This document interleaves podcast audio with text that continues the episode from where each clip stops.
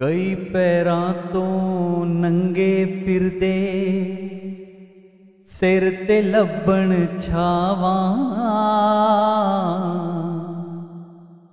ਮੈਨੂੰ ਦਾਤਾ ਸਭ ਕੁਝ ਦਿੱਤਾ, ਮੈਂ ਕਿਉਂ ਨਾ ਸ਼ੁਕਰ ਮਨਾਵਾਂ? ਸੋਖਾ ਕੀਤਾ ਸਾਹਾਂ ਦਾ सफ़र दातिया शुक्र दातिया तेरा। शुक्र दातिया शुक्र दातिया तेरा। शुक्र दातिया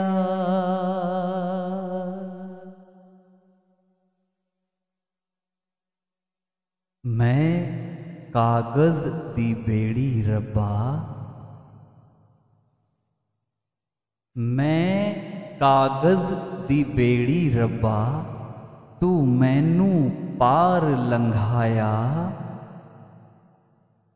ਸ਼ੁਕਰ ਕਰਾਂ ਮੈਂ ਤੇਰਾ ਹਰਦਮ ਮੈਂ ਜੋ ਮੰਗਿਆ, ਸੋ ਪਾਇਆ। जय गुरुदेव, जय माता की। गुरु जी फॉर यू चैनल के सभी श्रोताओं को हार्दिक आभार।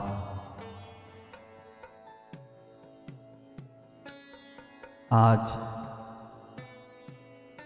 आपके बीच परम पिता परमात्मा का शुक्र करते हुए, धन्यवाद करते हुए एक और हृदय को छूने वाला प्रसंग आपके बीच गुरु जी लेकर के आ रहे हैं। आप शुरुआत की पंक्तियों से तो समझ ही गए होंगे। शुक्र करा, तेरा दातिया शुक्र करा। हे ईश्वर, तेरा धन्यवाद है। इस प्रसंग, इस कहानी के माध्यम से जो सीख हम आज अपने जीवन में लेने वाले हैं, वो हमें क्षण प्रतिक्षण याद रखनी है। पल पल उसे दोहराना है और हर क्षण उस महामंत्र को अपने जीवन में और अपनों के लिए ज़रूर उतारना है। गुरु जी फॉर यू चैनल को अधिक से अधिक सब्सक्राइब करें, लाइक करें, शेयर करें और ये जितने भी अच्छे प्रसंग आपके बीच आ रहे हैं, उन्हें अपनों तक ज़रूर पहुंचाएँ। तो शुरू करते हैं आज की कहानी। एक जादूगर बहुत प्रसिद्ध, बहुत ही पहुँचा हुआ जादूगर, जो मृत्यु के करीब आ गया था, यानी कि उसकी मृत्यु होने वाली थी। मृत्यु से पहले उसने अपने एक लौते बेटे को चांदी के सिक्कों से भरा हुआ एक थैला दिया। काफ़ी बड़ा थैला था। उसमें सारे चांदी के सिक्के भरे हुए थे।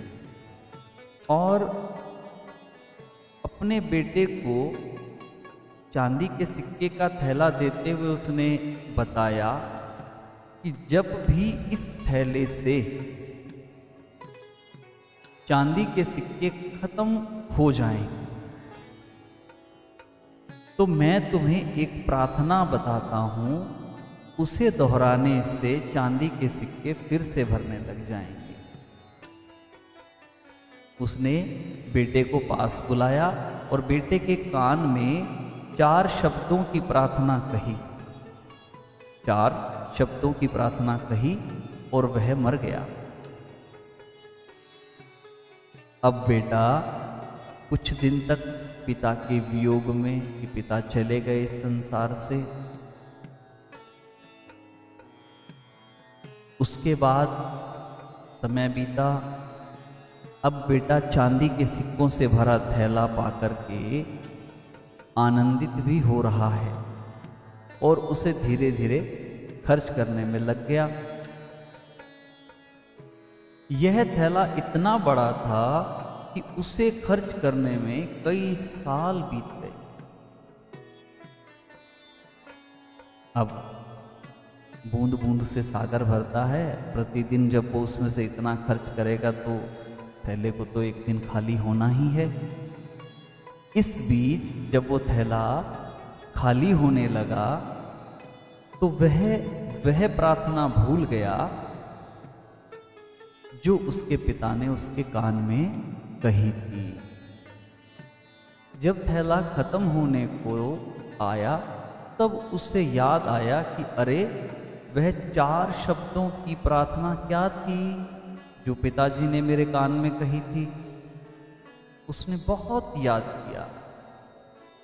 दिमाग पे बहुत ज़ोर डाला, मगर वो उसे याद नहीं आया। अब वो परेशान, चिंतित कि अब ये थैला पुनः कैसे भरेगा? इसमें चांदी के सिक्के पुनः कैसे आएँगे? अब वह सोचने लगा कि मुझे क्या करना चाहिए।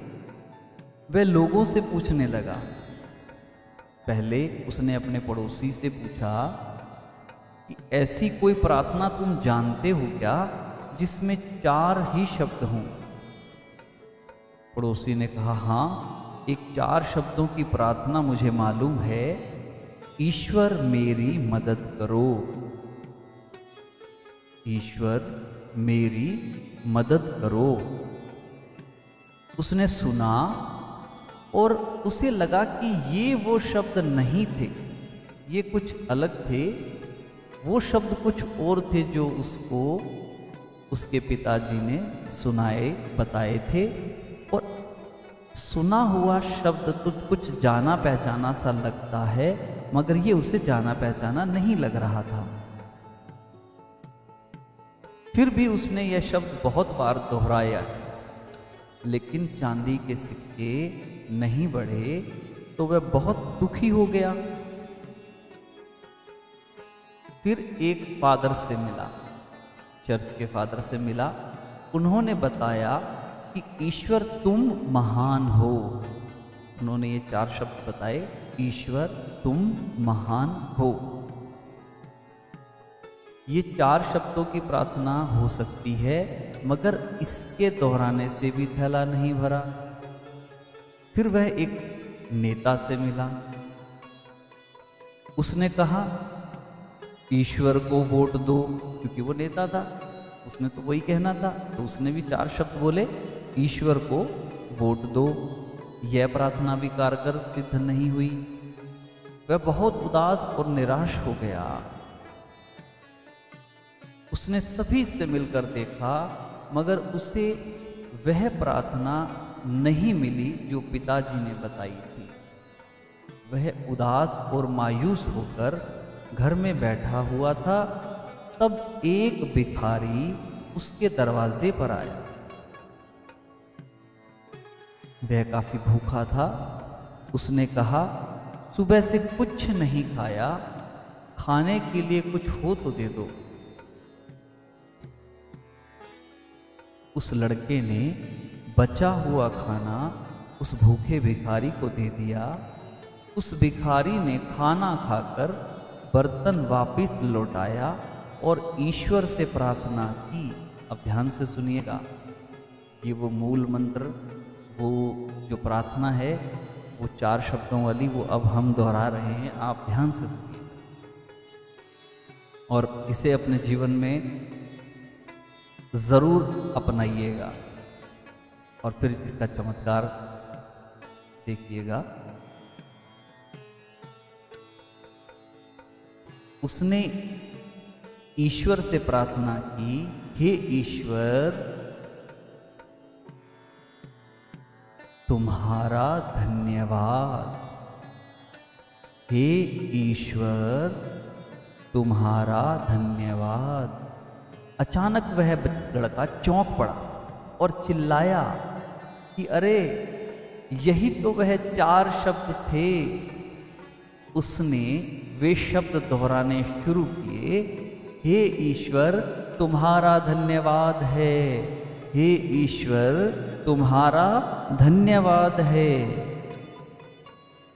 ऐसा करते ही उसके थैले में वो सिक्के बढ़ने लगे, बढ़ते गए बढ़ते गए, इस तरह उसका पूरा थैला भर गया।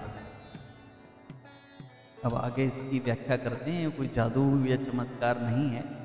आगे हम आपसे इस बारे में इसका विश्लेषण कर रहे हैं, ध्यान से सुनिए। वह मंत्र फिर से मिल गया, हे ईश्वर, तुम्हारा धन्यवाद। हे ईश्वर तुम्हारा धन्यवाद। यही उच्च प्रार्थना है, क्योंकि जिस चीज़ के प्रति हम धन्यवाद देते हैं, ध्यान से सुनिए, जिस चीज़ के प्रति हम धन्यवाद देते हैं, वह चीज़ अवश्य बढ़ती है। अगर पैसे के लिए धन्यवाद देते हैं तो पैसा बढ़ता है। हम प्रेम के लिए धन्यवाद देते हैं तो प्रेम बढ़ता है। ईश्वर या गुरु जी के प्रति धन्यवाद के भाव निकलते हैं कि ऐसा ज्ञान सुनने तथा समझने का मौका हमें प्राप्त हुआ है। बिना किसी प्रयास से यह ज्ञान हमारे जीवन में उतर रहा है, वरना ऐसे अनेक लोग हैं जो झूठी मान्यताओं में जीते हैं और उन्हीं मान्यताओं में ही मर जाते हैं।